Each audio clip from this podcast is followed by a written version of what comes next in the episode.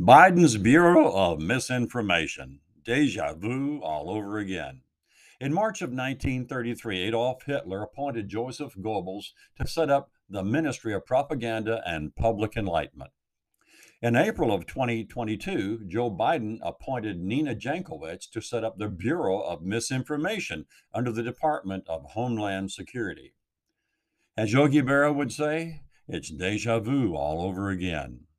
There's an old joke about a fictitious poll taker who asked people what they thought about ignorance and apathy when it comes to politics and elections. One respondent said, I don't know and I don't care. Ignorance and apathy abound in America today, as highlighted by a YouGov poll published on March 15, 2022. Example the population of Black Americans. Black Americans estimate that on average, Black people make up 52% of the U.S. population. Non Black Americans estimate the proportion is roughly 39%, closer to the real figure of 12%.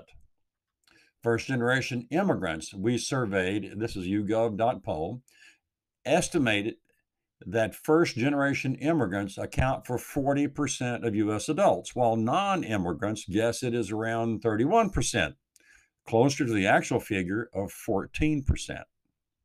Going back to the 1930s, Adolf Hitler appointed Joseph Goebbels as director of the then new propaganda ministry known as the Ministry of Propaganda and Public Enlightenment. Now in 22, Joe Biden has appointed Nina Jankowicz as director of the new Bureau of Misinformation.